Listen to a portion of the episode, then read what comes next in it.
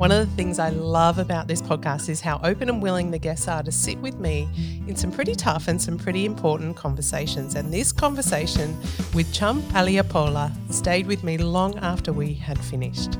We went deep very early and stayed exploring living in war times, decisions to immigrate, the raw face of racism, and making it a world of screen and acting where we still have a long way to go in terms of diversity. My name's Ali Hill, and welcome to Standout Life, a podcast dedicated to living boldly amongst the busyness, the uncertainty, and the changes of our world.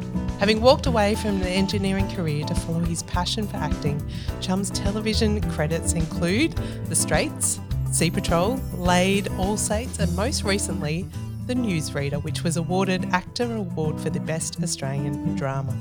Chum has performed in numerous films that have had the honour of playing at festivals such as Cannes, Sundance, and the Sydney Film Festival. Chum also will star in a Disney Plus series, Nautilus, set to release in the second half of 2023. In this conversation, we dive into Chum's career, navigating Hollywood, and the importance of diversity on our screens, as well as his decision to live with his family in the country. I loved everything about this conversation, and there's every chance that you will too. So enjoy the depth that is Chum Ehelepola.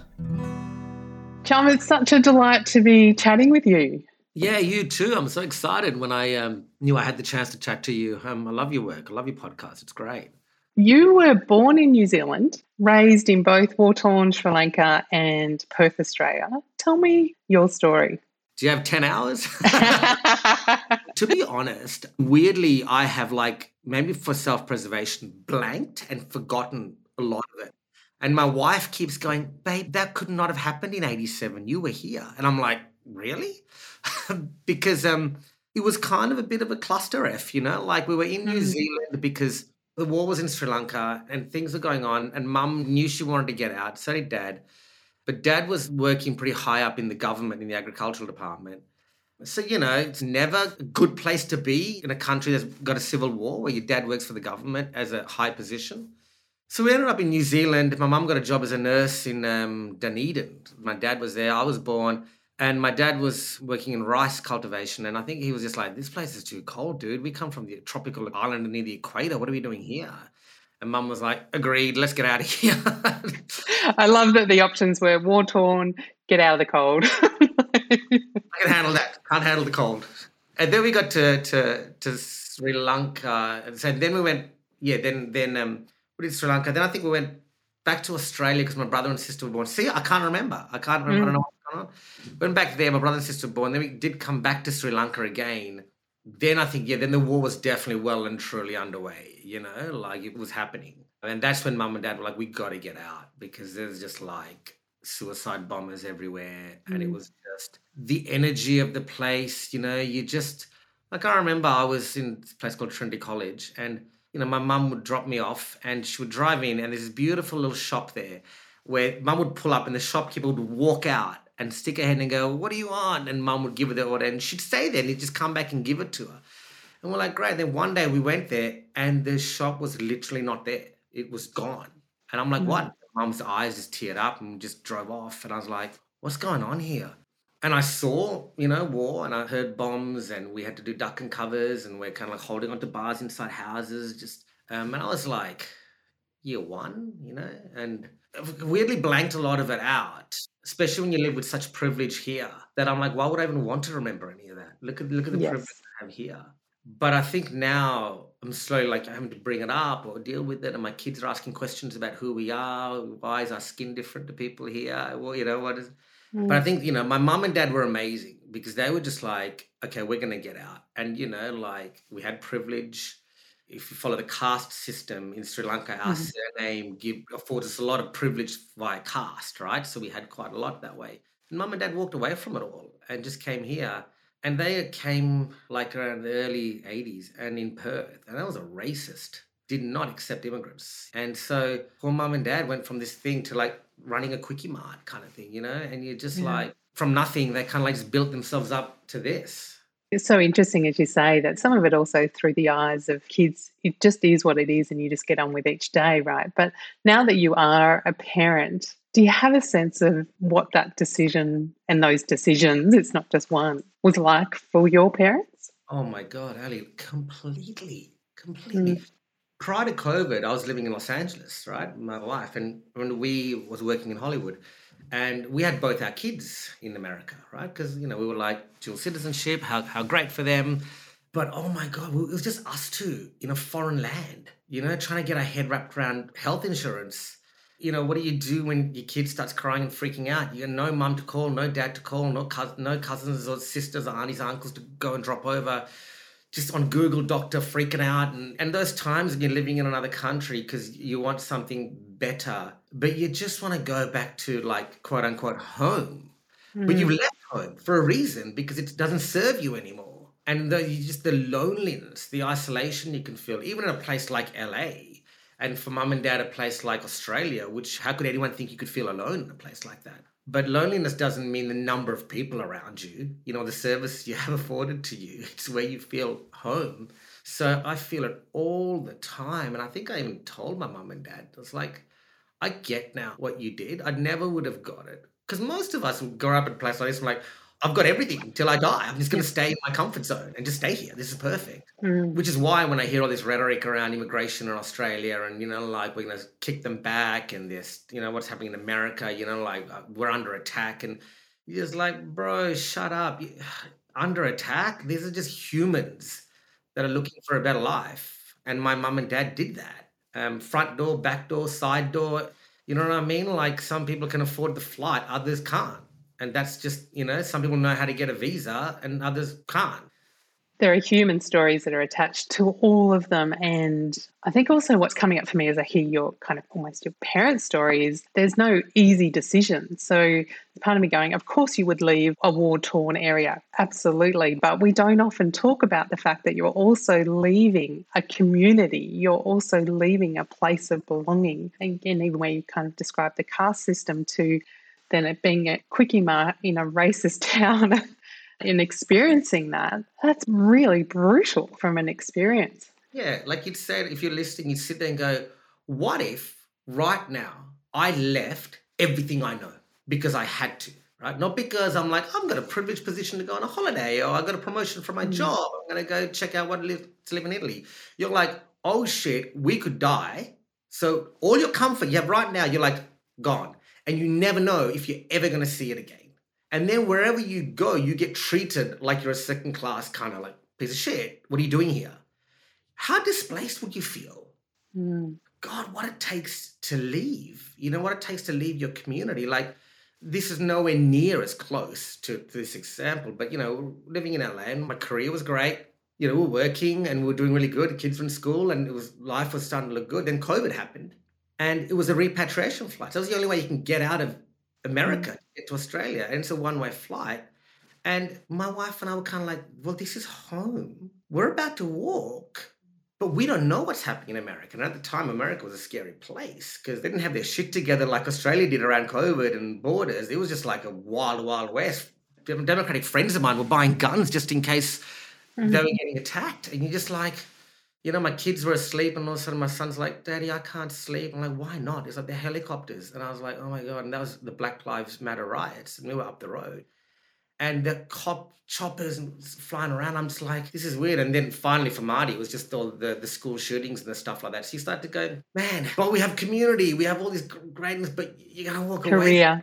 Korea. Yeah. You know, like a soulful place. And as I said, I'm not at all saying it's the same thing as a war torn country, whatever. But seeing little pockets of that in my life, I start to understand, and also just what it does to your mental health and kind of what it does to you as a human. Because we expect kind of immigrants to turn up and just like that, snap into society and be a fully functioning person, you know? And if you're not, how dare you? And it's like, do you understand just the trauma of leaving everything you know and the people you know and love mm. and to try and start again in a place where you feel like an alien? What has been your experience from that kind of mental health perspective? Because I think human beings have this way when you're in a crisis, you deal with it, you get practical, you do the steps. And it's almost like we put the mental side of the trauma on a shelf for a little while because of survival. And at some point, I don't think we talk about that enough, eh? across the board. But what was your lived experience of that from a COVID experience coming from LA back to Australia? Mentally, how did you navigate that from a mental well-being perspective? Oh, I have therapy. I'm proud to say it. As a man, I have therapy, and there is absolutely nothing wrong with that. You know, the analogy is like, oh, right, if you break your arm, what are you going to do? Not go see a doctor because you're embarrassed? You know what I mean? You're going to go see a doctor because your arm is broken and you can't use your arm. Yet, I think the biggest, most important muscle we have in our human body is our brain, our mind, the psychology of that. And if you, we don't get help, coaching, treatment, a mind massage, you know what I mean? Like it's kind of what I call therapy. It's a mind massage. When you're stressed, you go get a massage, right? But when you're stressed in your head, who's going to massage your brain for you?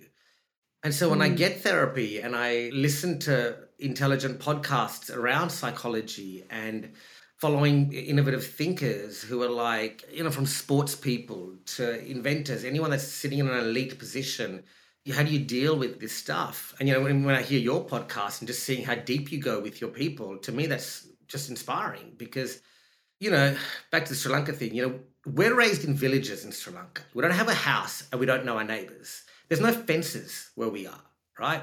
We all know that if I am rude to my uncle, I'm gonna I'm gonna get the same discipline from him as I am from my dad. It's no different.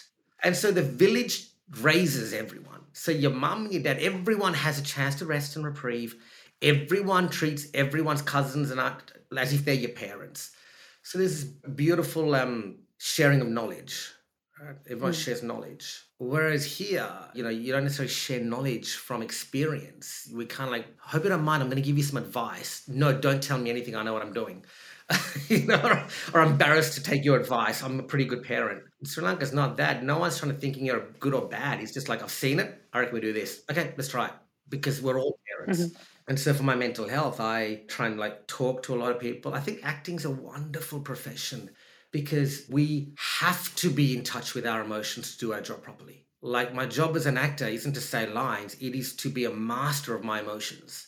It is to be a master of the psychology in my mind so I can become another person and understand their psychology, how they work. I might be a very stoic man, but my character is a super vulnerable, gorgeously emotionally available person. But I, chum, am not how do I play that person? I have mm. to go and do the work like a tennis player has to work on their forehand. I've got to work on the psychology of my mind and therapy, open conversation. My wife and I have beautiful dialogue. She works in the life coaching space. We're constantly talking in this kind of world. And doing acting is really, really, really helps. And I remember we were shooting Nautilus in, in Queensland and amazing diverse cast. And all of us were the lead of a Disney show, so it's kind of like a, an interesting position for the diverse group of actors to be the lead of one of the biggest shows in the world. You don't see it very often in Australia. In the mm. Gold Coast, the widest places. Not on the Gold Coast. you know what I mean? Like, so uh, we all had pretty interesting collective experiences. But I'll tell you what, Ali, when we sat down at a basketball court shooting or hanging out drinking beers, what we chatted about is deep stuff around our own mental mind state, our own well being, our own vulnerabilities, our insecurities. And as actors, we're not therapists, we're not here to give each other advice. We're just here to hear it, you know, and we would hear each other and just ability to be heard without even being told what to do, just hearing. Having that safe space to voice the things in our head, what we're thinking, with kind of no fear of judgment is such a gift. And that ability to kind of sit in that space. But certainly, whenever I've been in those kinds of spaces, it's almost like I'm blown away by we have more in common than we think they're not in common. When you get to that level, we're worried about our kids and their futures, regardless of skin tone or background or cultural perspectives. You know what? Like and we all think we're shit parents. You know, like we yeah. all do, no matter how much you think someone's driving their Porsche SUV or they've got, you know, they're sitting as a CEO of a company and we all think, oh, they must have it together. And then when you cut through all the BS, you all realize that, like, you know, we're all insecure. We all feel like maybe we're not doing our best, we're making mistakes. But if you feel that you're the only one, because we don't talk about it, then how do you mm. find the endorphins, the power to wake up and feel like I can do something today. When you feel like you're the only one out of everyone around you that's messed up because we're not talking to each other. Absolutely. For men, it's so important to have examples, but also to have those spaces.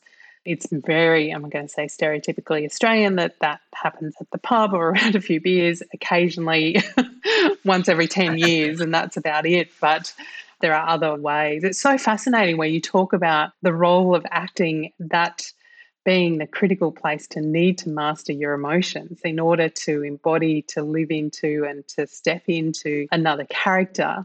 And I would imagine it's not a role that you can only do on the days that you personally feel good emotionally. you can't go, nah, just not feeling it today. Everyone yeah, exactly. Yeah. Can we do this tomorrow? do you have any practical things that help you in a moment if you're tired, maybe motivation is down or low, but you know you need to turn up for a scene, a role uh, for your colleagues. Are there practical things that you that you yeah, do? definitely are. You know, there's different schools of acting, right? So some people are very um, technical and, and theoretical, right? So it's about the preparation. It's what you've done the night before, right?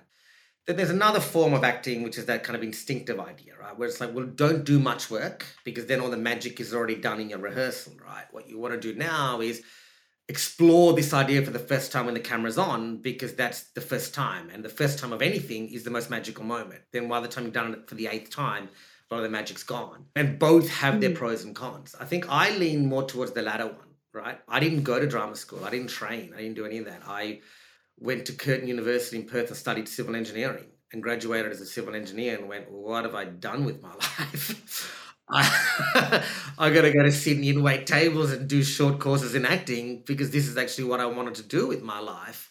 But I also wanted to honor my parents for the sacrifice they made. And I know that my mm. dad, it was just like, as long as you're an engineer, I feel like this is all worth it because if it all goes to shit, you can go to the mines and work as an engineer. I'm there, I'm in real trouble. but I did it. And so, to answer your question, one of the things I love to do as a human, which I do because it helps me in exactly this situation you said, is knowing how to drop all the noise around you and just stay with someone in front of you as if they are the most important person in the world. So, if you're having the most intense discussion with your husband or wife, and let's assume it's a breakup, right? You're not thinking about oh, what am I going to do tomorrow morning? I'm, you know, like I'm going to get coffee. Oh, yeah, I got to text my friend. I got to pay this bill. It's all gone. Everything is left, and you are with this person. Just like if you're having one of those D&M sessions with your bestie, and it's like this has gone for hours. Why? Because you've forgotten about all the other shit you got to do. You've just connected to this person, and one minute feels like 18 hours. That's actually an acting technique to be able to completely drop. And so when I'm I can't be bothered. I'm tired. I'm over it. Look, I'll give you an example of that, okay? I was living in LA and got a call from the ABC about Stateless, which was Cate Blanchett's amazing show around refugees. And they're like, we want you for a role. And I was like, right, but we need you to go to East Timor. And I was like, right, I just don't know. And it happened really fast. And I kind of kept saying no because I was in LA and it was just a hard thing to work out in the short time span they wanted me. But then, you know, right at the end, I was just like, it's the, the show's amazing. What they're trying to do is amazing. How can I say no to a show like this? So kind of like the 25th hour, I said, yes, let's go. And they were like, get on a plane now. So I literally went to LAX. I don't know how I was in East Timor the next day. But because it was so late, I didn't do a script read. I wasn't on a table read, anything. I was on set starting. And I was playing a people smuggler. So I'm jet lagged from all this travel. And now I'm playing a person that is so triggering in my own culture, in my own world, and I'm the villain. So my body has shut down on me. It just went, nah, I'm not going to give it to you. And I remember just going, ah, oh, dude, just. But then I thought, okay, I'm going to just breathe down and sit there. And as I did that, Ali, I just dropped all the noise of what I thought I couldn't do, and I just sat there. I was like, okay, where is my character? What is my character doing? And sit with this world of these people smuggler. And I was like, right, I'm going to smuggle these people. That's what I'm here to do. And when I cut the noise, I was like, okay, well, then as a human, where do I have to be in my body if I'm okay with smuggling people? It's actually okay with me. With Chum, it's not. It's the most abhorrent thing in the world. But my character is not thinking the way Chum's thinking. But now I'm fatigued from having gone from Los Angeles to East Timor in a day. And it's the climate's hot. We're like sweating. You don't have all the facilities you have when you're shooting in Fox Studios or something, right? And then I remember when I cut all the noise, I looked over and I saw one of the extras. It was a mum holding her baby. And the baby started crying. And the mum wasn't acting, it was offset. And she was just like trying to pat this baby to sleep. And I just went, that's happening for real right now in a camp somewhere. That's happening right now for real in the dead of night on a jetty somewhere. A mum is trying to keep the baby quiet because they're about to get on a boat. And if that baby makes noise while you're trying to get through customs or something like that, you know what I mean? Mm. And the horrible stories of babies and children who made noise and smuggling and what they do to that family to shut them up kicked in. And then all my fatigue left. The adrenaline just completely took over. And I was like, oh, okay, I know exactly what I'm here to do. And then the purpose of the character took over the fatigue of the actor or the insecurity of the actor. So true. And I mean, not even that's a powerful story. And thank you for sharing. But also, I'm kind of going when we find purpose, there is energy, right? Like there is more than we we think is kind of possible, and that can be just so meaningful in whatever people who are listening are facing or doing. And I love how you talked about even being an engineer, and that's always a backstop, probably even now, just but doing waiting tables, doing courses in Sydney around this kind of area that obviously kind of lit you up. Was there a performance early on in your life that was one, or maybe there was a couple that really kind of lit the fire in you to go, maybe there's a career in this? Because there's something to go, hey, I'm interested in this, but we never quite know where it's going to go that's different to saying this is something I want to pursue and at least see if it's possible to create a career. Was there was there a moment or a performance or an experience that you had that kind of sparked yeah, that? It was high school. You know, I went to a, a high school in suburban Perth, and so I was one of the three brown kids in a 1500 person school you know what i mean? And so i was already feeling very alienated so i didn't really know. And I, I, wasn't into afl like they were you know they're all playing colts and afl and blah blah and that's how you were cool right? And i was like no nah, man I, I, don't play that. Maybe a bit of cricket but trust me the cricketers aren't the cool people in, in a you know in a government school. But then i started doing dance and i just just walked into that dance room and my body just tingled every day for five years. I just remember that tingling feeling. I also remember I'd walk into the room and just strangely, all of my worries just would leave at the door.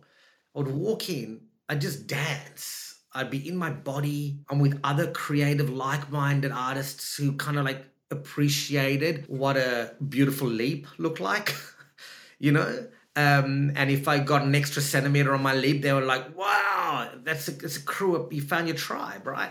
And then I started doing school plays. And I just remember doing school plays and thinking, the stage is my home. I don't feel at home anywhere else in this place. You know what I mean? I feel like an alien. But I got on stage and I just absolutely felt like I found home. And that is when I just was like, I think the stage has to be my life like I think I have to be here because whenever I'm on this stage, because strangely, you just get to be you because you're giving the audience permission to judge you. That's the idea, right? Is the audience is paid to look at you from top to bottom.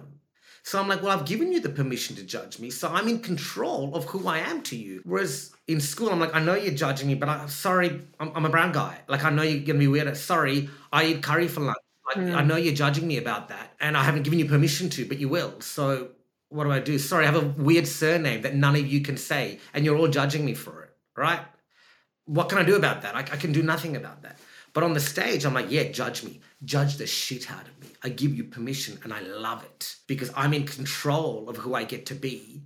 And we want adoration. We want eyes of encouragement, of applause. We all want that. You know, I want my wife to look at me and go, well done, for me to say to my wife, well done. Cheer my little kids if they do something. We want that as humans, it's in us. And the stage gave me that when I felt that in my life, I wasn't given that. And then when I started following that as far as I could, then it becomes something more than just that. It becomes now the art, the characters, the the exploration of people. But it was high school and also the teachers. I had two amazing teachers George Sakasiris and Bev Dunlop. I'll never forget their names. one was my drama teacher, one was my dance teacher. And the way they just looked at me, I was like, oh, you you see the world huge, don't you? For me. You see it huge for me. And they were like, yeah, because when you dance and act, you light up. And my job is to keep you lit because I'm your teacher. Um, yeah, so that was amazing. Yeah, yeah. Ah, those role models, impact of those individuals and their time, their space, and their words are really powerful. We touched on before you've been in LA, you've worked in kind of Hollywood. Did you go to Hollywood with a role? I got to a point in Australia where I had worked for everyone and I was saying no to roles because of their ethnic tokenism. That I was just basically being asked to play more tokenistic. I was being used on projects because of kind of like skin color and, and blah, blah, blah. And I was like, I can put on an accent, but if you hear my voice, I'm Australian. My voice is Australian, but I'm so I'm put on mm. a fake Indian accent to make you look like I'm a real Indian or Sri Lankan or whatever you want. So I said to my agency, I said, oh, I'm saying no to more gigs and I'm saying yes. This is not where an actor should be. But in the same time, I was getting these amazing auditions out of the States, uh, characters, and I was like, what? This is so cool. And so my agents over here, Mollison Keightley, they started getting me meetings in the US and they said, listen, go do a two week trip. We've got a bunch of meetings lined up for you and go over there and sign. And so I went over there and, and signed up immediately. And they were like, well, come over. So, you know, when you have an agent and you have a visa, it's a good start. And so then I went over there and, and that's what took me over was actually the ceiling was just so much higher, right? Than, than here. That's all it was. And I'm the kind of guy that like wants to get to the ceiling as quick as possible. I mean, you know, and I came from a war torn country. I am so friggin' grateful for everything I have here. I'm not going to waste a minute being lazy around it when people were dying you know? Mm-hmm. and so when i i'm like where's the ceiling? Let me get there. Bang okay i can't get out. I'm either going to crack it or i'm going to find the escape route you know and go find the next one. Should i stop sometimes? Probably. Should i rest? If you ask my wife it's like too many ceilings buddy. But yeah la was a challenge. I wanted the challenge. What did you learn about yourself in facing some of those challenges? I mean aside from just that sheer determination resilience and i'll find a way what did you find out about yourself in that environment that might have been different to to what was available for you at the time in an Australian environment? I actually found how to start becoming really friendly with failure and how to become its best friend because you know like we're all scared of failure. Failure is the enemy, right? Success is my best friend. I want to be best mates with success. But uh, in LA, I learned the mm. opposite. I was like, success isn't your best friend. You know what I mean? Like, success is a wonderful byproduct failure needs to be your best friend because we go around life failing more than we do succeeding, right? Even if you set your alarm and you press your snooze button, well, you failed to get up, right? you know? Did you wrestle with that? Because I think sometimes, like as you say, it's a good one to learn in hindsight, but right when you're in the moment, when you're being faced with that kind of failure, it's a bloody dogfight. And even I'm okay to fail if you tell me how I'm going to fail, when I'm going to do it, as long as it's not going to be too shame feeling and, and that people will still like me tomorrow, then I'm okay with it. But otherwise, I'm going to fight you for it. Failing within comfortability, you know? Exactly. it was the dog fight of the century. And I think I was already given this kind of subconscious lessons in failure being a minority in a white town, right? Because I kind of already walked into the situation as a quote unquote failure, right? I'm like, I'm not going to be the hot guy that the hot high school girl wants to date. I just never am going to be that because no one's looking at me in a school in white bread WA thinking, oh, there's the quintessential hot Australian guy that I want to date, you know? So I was already knew that I'm like, it's going to be some fucking someone else. I'm not going to be the guy picked to be the captain of the school sports team. And a lot of these things I knew. So when I got to LA, I realized, oh, this has nothing to do with this anymore. This is now a conscious failure. Like I've made a choice to be an actor that has nothing to do with the environment. I'm in a completely encouraging environment. I'm just not booking anything, you know? I'm getting told no to everything. I'm sitting here with having not booked a single thing. People around me are booking and and people are getting work and I'm working out how to pay my rent because I'm not making any money. It was such a struggle I called my agent, right? And I was like, what's going on? And he's like, come on, I'm taking you out for lunch. And he took me out for lunch to a place called the Soho House. If you don't know LA, the Soho House is like this kind of members only joint. It's the best of the best of there. I think he took me there for a reason, right? I'm at the Soho House. I'm sitting there, and I'm not even joking. P. Diddy is sitting next to me, and Chris Pine is sitting behind me.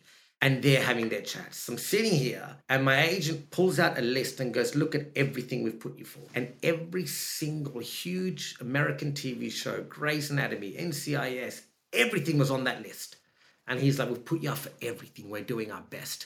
They were coming from such a positive mindset, right? Like I went, Oh my God, I've been said no to every single one of those shows. What am I doing mm. here? If I'm being rejected by everyone, shouldn't I just leave now? And it's the interesting message, isn't it? Because they're like, look how successful you are. Look at the shows that are that you're, you're up for. And I'm like, no, no, no, dude. Look how much of a failure I am. I haven't got any of those. choice that we have, right? To go, hey, we're in, you know, to use Brene Brown's term, we're in the arena having a crack. Let's keep going versus I'm not getting anywhere. Creatively, what did that do to you in terms of the message? I'm not good enough. I'm not, what do I need to learn? What do I need to improve? It stifled me. It stifled me big time. Because, you know, as an artist, use this analogy, you know, if you're an accountant and you get someone's taxation wrong, you could just have a bad day. You know what I mean? Or you just you just flop your numbers. It's actually not anything on your accountancy. If you get rejected as an actor, you're like, oh, that's me. You turned me down. You know, like like I got rejected. Not I had a bad day with an audition. you know, like it's actually it's me. It's me because you know, as engineering, for example, I could just disassociate with me and just do the mathematics on a concrete slab if I got that wrong, it's not Chum. I just got the mathematics wrong on that. But if I deliver a character, I have to put me into that. So if you don't like it, you're actually saying no to me, which is why we never read reviews of ourselves because it's like you're kind of ripping into me. So I'm just going to keep myself safe from all the reviews. Artistically, I was like, my God, what's going on? But then what I did was I made sure that I did classes. I made sure I put myself around actors and I, and I just kept acting because I'm like, there's always something to learn. You know, there's always something to learn it doesn't matter how good you are, we can learn. I'm a student of learning. I would learn forever. I just am absolutely fascinated by learning. And so then I next thing I'm, I'm in an improv class. I'm doing, you know, like physical work. I'm just trying to getting my mates over to put the kids to sleep. My wife and I, she's an actress as well.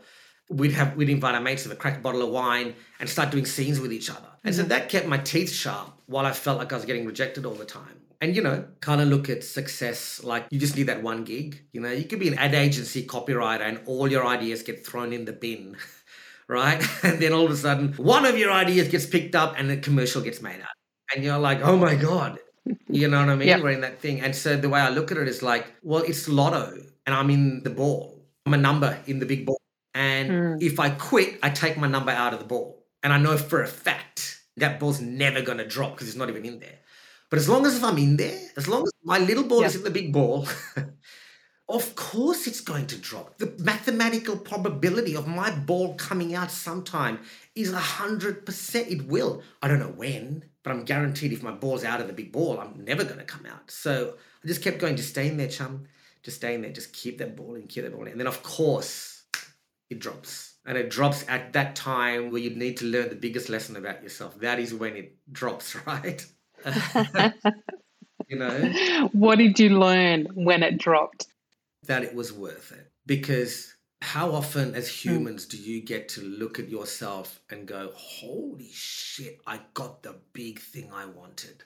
And that scared me. And I guess looking at my mum and dad who had to leave the big thing they wanted and start, I never necessarily got that sense that they, you know, because he wasn't my dad's passion. He completely changed his career and started something new, which was never what he wanted to do. And so I felt so sad, especially now at the sacrifice he made and what a man to go i hate what i do actually back in sri lanka is what i love doing and he was at the top of the food chain right and so when I got the privilege of going, oh my God, I just, here I am at ABC, or here I am on set for Netflix. Holy shit, I'm on business class with my family. We're going to New Zealand to shoot Mulan for Disney. Like, oh my God. The feeling you get is just the euphoria. It's, it's actually a sense of artistic euphoria because of the struggle. That's what it is. If I didn't struggle, then the win would be nothing. It's like whatever, you know, like it's like getting given money for free. Like, well, I didn't work for it. I got it. I'll spend it. Who cares? So the validation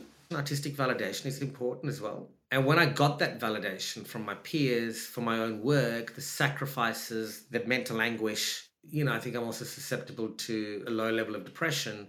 And I definitely went through bouts of depression, didn't really know how to handle it. I think one psych kind of offered me medication and I, I knew that was an option. I, I didn't take it because I just didn't think I was there that I needed it, but I was mm. depressed. And I have an amazing wife who can see it and she knows it. And so she was like, look, you know, kind of do this or be this. And sometimes she'll give me a rah rah speech and it works. Other times I'm like, I don't want a rah rah speech right now. Like, I just don't. You know, in Brene Brown's work, just let yeah. me be uncomfortable with my vulnerability. Like, let me just sit here with it. And I don't yes. have it. And I want to keep yeah. something. but, and then she catch it. She's yeah. like, you are vulnerable and it's okay. And I'm just going to allow you to be vulnerable. But I'm going to sit next to you and hold your hand or give you a cuddle and just lay there. And I'm like, that's all I need. Thank you. Now I'm getting, I'm getting empowered by that. I'm getting the juice I need. I get to, oh man, you know, like vulnerability is the biggest lesson I've learned in my acting career. And it's a life lesson. Mm-hmm. It's a career lesson. It's a human lesson. And that V word scared the shit out of me for so long. Yeah, in some ways, because we're almost wired that if you hit success, get the thing that we're after, then no longer you need to be vulnerable. Like it'll just be kind of, you've done that, done the hard yards, and now it'll be smooth sailing. But it's almost, you know, what you're describing is all of us turns up to all of it, right? So the rejections and the acceptances we're right there in the rejections. We're having these amazing times with our colleagues doing improv over a bottle of wine, and in the acceptance, we're we're feeling down in the dumps. and depression shows up as well. Like what I've realized is that it's like we're all going to climb the summit. We want to get to the summit, and we all think when we get to the summit, the clouds are going to shine down, the halo is going to come, and it's peace forever. I've done it. I'm going to be happy forever. And very few get to the summit, okay? Like I'm going to be honest in life. Very few actually make it to that summit. And I'm really lucky and privileged to feel like I've hit summits, you know? But what I've learned when I got to the summit is the clouds don't shine down on you. And you get a momentary reprieve. You might make more money. You might get accepted to a high level of TV shows. You might get more offers that, than you thought you did before. You audition less and you get you know accepted more. But that doesn't mean you're happy. That doesn't mean you're peaceful. Actually, a new world of stress comes from that summit because from the summit you see another summit, but you can't see the second summit from the base of this first summit you're trying to get to. So you get to the top, mm. you're like, wow, and you're like, oh my god, another one. And now this is a harder one because now the air is getting thinner, less people are getting up there, but now you want it. And next thing you know, you're just spending your whole life perpetually climbing summits. And there's nothing wrong with that. As long as, like, where I'm now, I'm like, I just want to enjoy that. And I never did before. It was just such a painful thing I wanted to accomplish. But now, when you start to see that, oh, wow, there's this great story a Buddhist monk told me once. There was a van, and the van would take them to the top of the monastery. The monastery was on the top of a hill and they would just like boom, boom, drive up, and they would just sit there and get to the top. And then one day the van broke down halfway, and they had to walk. And you see some of the monks were just like just cumbersomely walking up, but the eldest monk was just full of vigor walking up the mountain. The eldest one, the youngest one's like, oh, tired. Like, why is the hmm. eldest one just like caning this hill? And they spoke to him, and he's like, because I'm enjoying the view. I've never seen this view. And it was like, just so mm. grateful and watching what's there that it was giving him energy just to walk up this mountain. I think just knowing that there's a journey in there as well. And half the fun is the journey as well as reaching the summit. The opportunities that you had while you were based in Hollywood were extraordinary. And, and some of those, no doubt, you started to work alongside, and I'll say people that are kind of really world class in what they do actors, directors, everyone who might be on set. Are there any kind of standout lessons that you took away from the chance to be able to and continue to take away from the chance to be able to work alongside people that you might hold up as yeah, you know being extraordinary in their field? It was fun you know? The people that were absolutely extraordinary and at mm. the top didn't turn up stressed. It's the lesser actors that were stressful to work with you know because they're they're wanting to impress Whereas the greats already know they're great. They don't give a shit. They're not here to impress anyone. They're just here to have fun. They're lucky. They're they're, ha- they're happy. They're acting. you know, in the teaching, we never really get taught to have fun. We get taught all the million techniques and how to cry and how to rage and how to, you know, and you're like, oh God, I can't cry, but I got to cry right now. And you start squeezing your bloody body for a tear and nothing's coming out. You're dry as a and you're like, no one can see that. You start fake crying. You wish there's an onion in front of you or something. And, it's, but when I was working with the greats, oh my God, how much fun they were having. And I started to adopt that into my own work and just having fun and and I think also just the kind of fun they were having at failing as well. Like that was a huge lesson for me. I think it's accepting. They've just accepted that it's a fail. Like I was at a party and Colin Farrell was there and we had mutual friends and we were sitting there having a whiskey and having a chat and blah blah. And, and I said to him, I was like, man, what's going on? I was like, oh, just waiting for someone to hire me. Colin Farrell is waiting for someone to hire him. And I was like, wow. And I was at another uh, very small Christmas party, and um, Keanu Reeves was there, and his stepsister and I and my wife and I were very good friends, so we, we became mates. And we were sitting in his backyard, another chat again, and he starts talking to me about how he feels just inadequate as an actor. He starts talking to me about this project I was doing. I did a TV show called No Activity with Damon Herriman and Rose Byrne, and, and it was all improv. There was no script. Basically, here's how the scene's going to go. Roll the cameras, and you're going to do it. And so we had to use all of our like that's acting on another level, right? Because now you're you got to control the arc, but you've also got to control your acting. But you've got no words. You got to create. And I was mm. telling Keanu about that, and he was like, "Wait!" And he just quizzed me so much about what was going on. And then I wanted to talk to him about John Wick, and he's like, "No, no, no, bro, I don't want to talk about John Wick. I want to talk about this." Because he thought John Wick was like, "Whatever." I'm just boring. Boring. Where's the challenge? And, mm. and it was mm. such an interesting thing to see how he was fascinated by the craft of it, which is what I loved about that guy. Is the, the times I got to spend with him, you could just see how much of a human he was, and he was just really fascinated by the interesting idea of acting. I don't think he was having as much fun with the idea that it wasn't working for him, but that's his own huge life story. I'll never understand, never be able to relate to at that level. Colin Farrell was having fun with it, mm. just drinking a whiskey, going, "Yep, waiting for someone to hire me." Drink, drink, drink. That's the human connections, right? Like we all love the bloopers, which is the epitome of that kind of fun of failing in a lot of ways. And I think also like failure, it happens to you. Like, for example, it happens a lot on sometimes stressful TV shows. So when we did Newsreader, some of those scenes can be very stressful, you know, and it's high intensity scenes, high intensity stakes. And you'd assume that with this stellar cast that it would be a stressful environment. But Emma Freeman, the director, always kept it so jokey, so relaxed, so.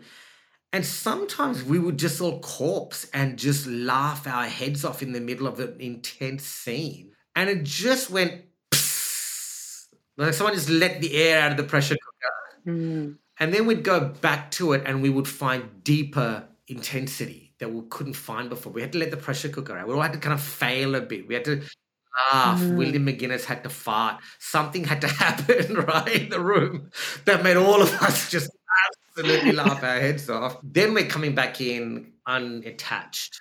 The circuit breaker, the ability to kind of lighten it and step in I want to mm. talk a bit about diversity in the film industry. You're in a really unique position to talk about it. Before we hit record, you mentioned when you were in the US, you were working with ABC, and a big part of that was that kind of connection to diversity, not only acting, but also in directing. Talk to me a little bit about what that experience was like, and I guess under the guise of like your experience of diversity in the film and TV industry in the US, here in Australia, what else we need to kind of be talking about. Thanks for the question because it's something that obviously it's personal to me. You know, I mm. grew up as an actor, turning the TV on and not seeing me. So if you're a young Caucasian kind of actor, you turn the TV on and you've got role models the whole time you know, and you can follow them. You'll follow Russell Crowe, you'll follow Hugh Jackman, and you're like, wow, you started from, you know, somewhere in Sydney and now you're winning an Oscar. Wow, I can do that. And you get the wonderful invigoration from a mentor that you feel is in alignment with you. For a lot of diverse actors, we don't get that in Australia. We can't follow or traject someone's journey that we feel connected to. The only person that I remember was Ernie Dingo and I had, didn't even realize that he was an Indigenous brother. That I was just like, "You're brown, I'm brown. You're on TV. I want to be on TV. I'm just seeing a brown dude mm. on a lot of TV shows, and he's really good." And sidebar, I saw him at the Logies last year and I just went over to him and I like thanked him. And he was like, What are you doing, bro? Who are you? But I was like, just thanks for doing what you did and being who you are, you know, because I had no one. And to me, I think that's oh, it's a misrepresentation, isn't it? Because when you look at your own friend circle, unless you're living in a bubble, we have hugely diverse friends. And yet it doesn't represent on television. And I think for me, that's the injustice because, you know, when you go to Sydney, Melbourne, all the big, big cities, it's such a cultural hub. And, and it's great for different cultures to hang out with each other, you know, and, and chat and learn and, and ideas and share. And I'm Perth, you know, like we had our Italian mates, and all of a sudden I'm like, what are we doing? We're going to go step on tomatoes because you're going to make sauce? That sounds disgusting. Why are we stepping on them? well, you know, like all of a sudden, I'm, their nonnas are, are making these amazing sauces, and my Italian mm. mate me into that. Next year, I'm teaching my Aussie mates or my, you know, Vietnamese friends, and my like, if you come to my house, you're eating with your hand, bro. Don't worry about it. And they're like, what do you mean? I'm, and they're like, I remember actually on on the Surgeon, which is the Channel Ten TV show we did um, a while ago.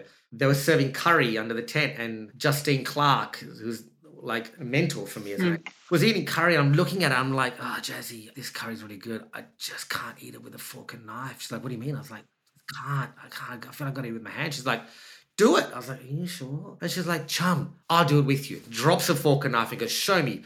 I start eating with my hand. And then she's like, oh my God, this is delicious. I never knew eating with your hands. and at the time, Matt Newton, it was Bert Newton's son, was there. And he's like, what are you guys doing? Eating with my hands. And he's like, oh my God, my mom and dad told me to eat with your hands. And next thing, the whole cast are eating curry with their hands on a Channel 10 TV show and just like having their minds blown. And that was such a funny moment for me because, you know what I mean? Like, I'm the only diverse person in there, but I think we have we have a lot to do. I think the good news is that it's getting better, thankfully. You know, I think that I know for me in my career, I am getting a lot more opportunities to explore people that aren't just considered brown or what has changed in your career? And again, you mentioned before around prior to LA, what you were being offered and turning down were those really stereotypical, you know, put an accent on, be Indian, Sri Lankan, and that's all we need of you, versus maybe some of the roles that you're being offered now. What have you seen change in your um, career? I think I started saying no to a lot of stuff. And I think that just sends a message back down the chain that I'm not going to kowtow to, to that, you know? Look, early in my career, I was saying yes to everything because I just wanted the work. I wanted to build my resume. I wanted to build my reel, you know, build my experience. Just like a lawyer will say yes to any case when they're starting out, but then I'll get to a point where they're like, I'm not, I'm not going to take those cases. I'm kind of done with those. I'm going to take these these cases because I get challenged. I think getting validation in America, there's something about Australia that I think somewhat appreciates that you cracked the big one. You know what I mean? And so mm. I still haven't worked out the psychology of that. I don't think I will, but I just know that. Yeah. What do you reckon, Ali? Like, have you seen that? I have probably on a smaller level. It's almost like so again, I grew up in small country towns. So did my husband for a little while. We started our business in Darwin and then moved down to the east coast here and end up getting a lot more work up in Darwin. I think it was almost like one of ours has made good. is the way I want to say it. If someone else recognizes it, then we can become proud of it. I don't, yeah, I don't know what the psychology of it is. I think that the tall poppy thing is something because when I go to America, that tall poppy thing just did not exist. I was at HBO with my writing partner, and we are pitching a show to HBO. And I was sitting there, and this my my writing partner, and producing partner, was American. And I got an HBO, and you should see me. I was like a kid in a candy store. I'm like, what? And I got my phone out, and I went to take a selfie of myself with the HBO sign behind me. And my American friend was mortified. Grabbed the phone. He goes, "What are you fucking doing?" I was like, "Bro, we're an HBO man. I'm gonna take a photo." And he was disgusted at me. He goes, "Put your phone down. Don't embarrass us." He goes, no, man, you're at HBO because we have something for HBO. We have something for them. Mm. They need us. We don't need them. They need us. So put your phone down. And it was such a huge lesson for me. That's fascinating. Owning, fascinating. About owning your own magnificence. And in Australia, we kind of get smacked in the face for owning your own magnificence because you're a bit like, oh, a bit too big for your boots, are you? You know, you're a little bit too, too mm. big. And I was kind of like, Oh man, I don't know. You know, I, I don't know if I agree with that. yeah, you're going to get the egotistical idiots, you know what I mean? And yeah, I've met a lot of chest pumpers in America who had no skill and had no claim to their own magnificence because they weren't good at what they were saying they were. But the idea that when you got to America, they just were like, I'm not going to take a meeting with you unless you're brilliant or you at least think you're brilliant. Why would I waste my time? Mm. And I came back to Australia with a bit of that where I didn't feel like a second class citizen, where here I felt like a second class citizen my whole life. Then in the film industry, you're like a fourth class citizen. You know what I mean? Because you're like, there's no roles for you, dude. You should be grateful if you get a 50 worder. Okay.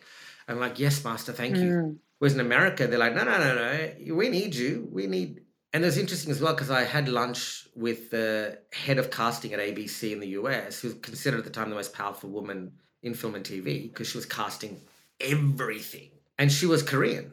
And I was talking to her and I was like, um, hey, diversity, like, what's the philanthropic position with ABC? She kind of laughed. She's like, oh, philanthropy, Chum, it's economics. You know, it's economics. If we do a white show for white people, we don't make as much money because it's not representative of the world. That's a smaller audience. But if we give shows that depict the real world, which is not just all white, but not all brown either, right? Because you're going to limit your audience. It's what's the show that represents the world, and it's just diversity. It's a beautiful spread of diverse people.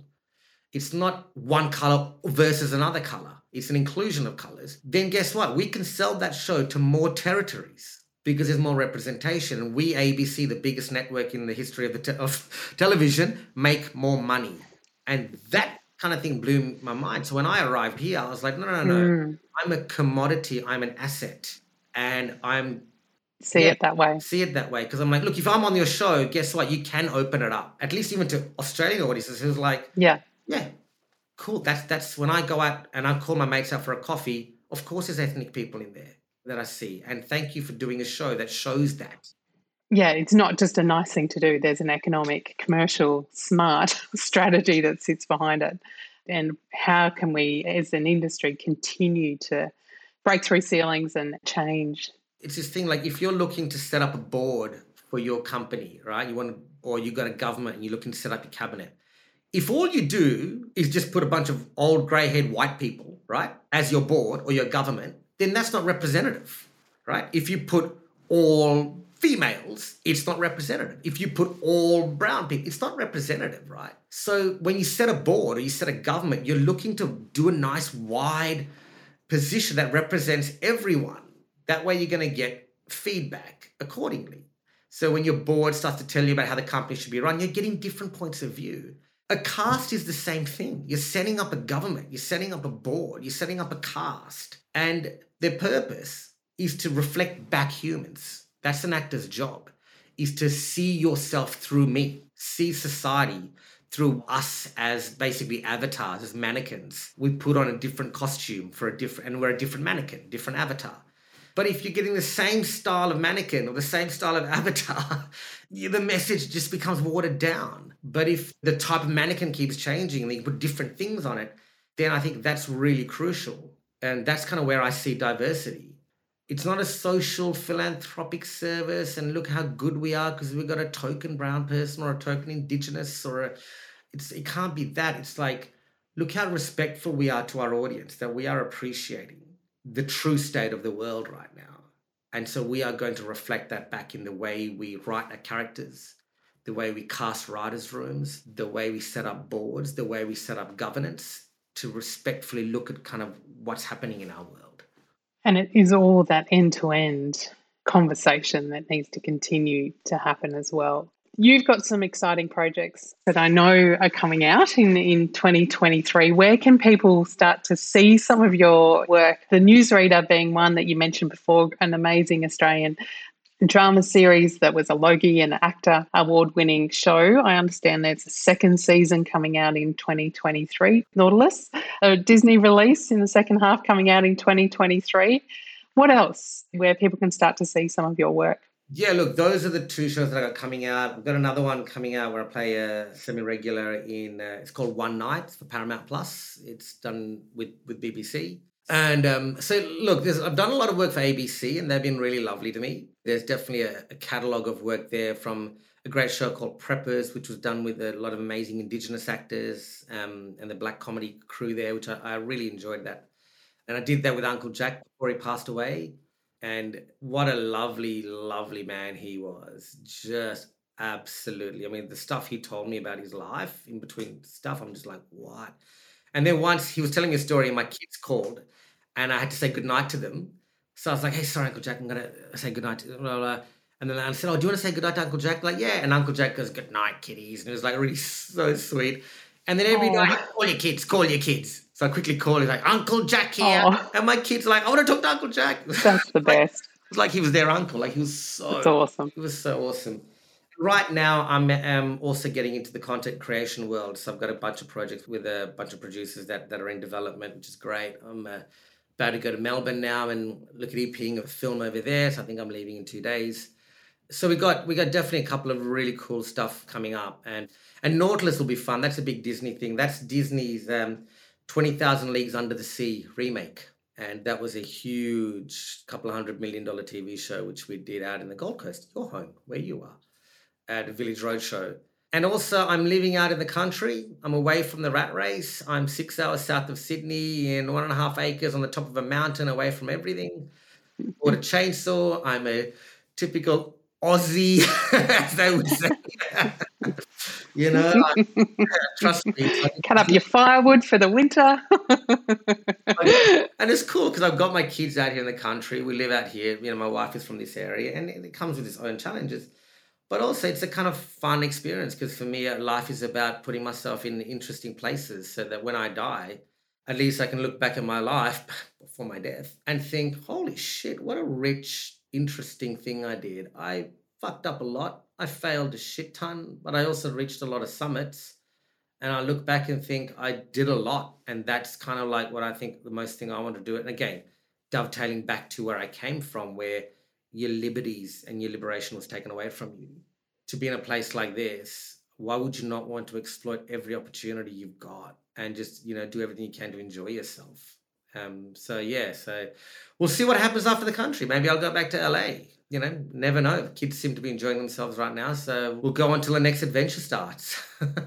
Chum, I've absolutely adored this conversation. Just so many kind of insights and wisdom that, yeah, I would love to kind of keep the conversation going, but I will come full circle and finish with my final question for you. And you might have already answered this a little bit, but the name of this podcast is called Standout Life. When you hear that term, what does it mean to you to live a standout life? I'm trying to stay away from cliched words. But there's, you know what I mean? Like live a passionate life. I don't, I don't know. You know, I'm an actor. It's this feeling. Like sometimes words are didactic, they're expositional, they confuse things even more. But sometimes you get a feeling in your body. And that feeling is so the feeling. You just know it. You just know when you get that feeling. You see someone and you're like, I'm gonna fucking marry you. I just feel it. I feel it. I know it. It's there. I don't know how we're gonna do it. I'm with someone. you don't look at me. you, know? you know what I mean? Like you just but the feeling is there. And I think a standout life for me as I'm getting older is to start to trust that feeling, to listen to that feeling. Mm. It knows, it just bloody knows. It knows when you want it, it knows when you don't. And we will use our head to suppress that feeling. And we'll use our head to just do all kinds of shit to it. And right now, I am just like, my standout life is like knowing that as a little kid, I used to get called all kinds of dumb words, horrible words, which I'm not going to say here, as I ran to be a dancer. And this is what the jocks would call me as I ran. You could use your imagination, right? But I knew the feeling I got in that dance room, the feeling was so me. It was so my peaceful, happy place that I could put up with that. And all the way through my life, I've just followed that feeling. And it's my feeling, it's my thing. No one can take that away from me. No one can tell me it's wrong. It's not their feeling, it's mine. And I've had a lot of people tell me I'm wrong. A lot of people tell me, including my parents and people that are close to me, you shouldn't do it. But I'm like, yeah, but your feeling thinks I shouldn't do it. That's your feeling my feeling does. And now that I have, yeah, my parents are so proud of me and what a beautiful place to be where they're like, it was worth it. All of the pain of owning a quickie mart and all of that shit was just worth it. And so I think for me, I can't explain what the feeling is, but you were smiling your face off when I told you about the feeling. I can feel it. I can feel it. Yeah. You know, yeah, that's the sound. Just, just it's that feeling. It's that feeling. Mm. Just find it, know it, trust it. Love it. Love it. Love it. Love it. I am smiling my face off. So chase the summits, have a chainsaw, and follow the feeling. up for it. Thank you so much, Chum. My pleasure. Thanks a lot, Ali. It was fun. You've enjoyed this conversation, then let's keep the conversation going. The main place that I hang out is on Instagram at Ali Hill, A L I H I L L. One of the ways you can continue to support me and the team behind the podcast is if you could take two minutes just to rate and review Standout Life Podcast on whatever platform you are listening to. You can also subscribe to the podcast so you'll be notified when new episodes come out. And if this conversation is one that you know that someone in your world would get huge amount of value out of, then please share it with them or maybe share it on your socials. Once again, thanks so much for tuning in, for your ongoing support, and for joining me in exploring what does it really take. As always, this is Standout Life Podcast, and I'm Ali Hill.